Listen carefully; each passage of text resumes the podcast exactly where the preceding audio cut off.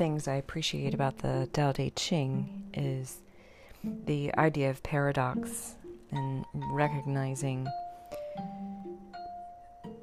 what we see is is really not what is. And what we perceive to be strong isn't necessarily strong, but what is essentially rooted in the Tao or a divine essence ultimately perseveres over time. And even if you look at Christian traditions and, and other traditions, they all kind of talk about this paradox, this this worldly way versus the spiritual way.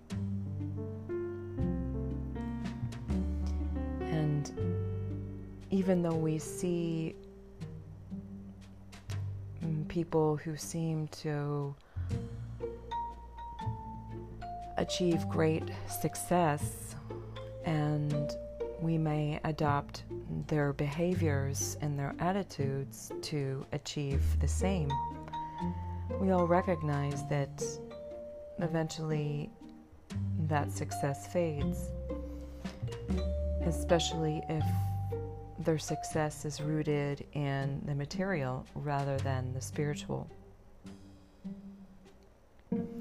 And ultimately, you know, wars, um, violence, and everything material, um, when it passes away, there's a humility that grounds all of it. And humility is one of those characteristics of the spiritual. The recognition that um, we should put other things um, that don't belong to the world before our worldly desires. And that's where peace emerges, that's where unity emerges is in that that grounding, that humility, that peace, that softness that seems to persevere over time. Because ultimately, we know wars cannot endure over time.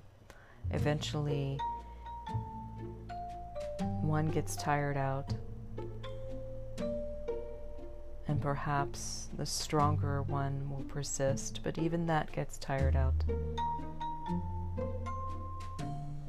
There's no more British Empire, there's no more Ottoman Empire, there's no more Roman Empire.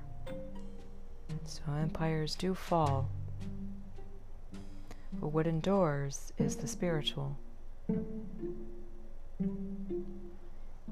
So consider some of the mm-hmm. desires, some of the things that you aim for, and ask yourself is this rooted in the spiritual or is this rooted in the material?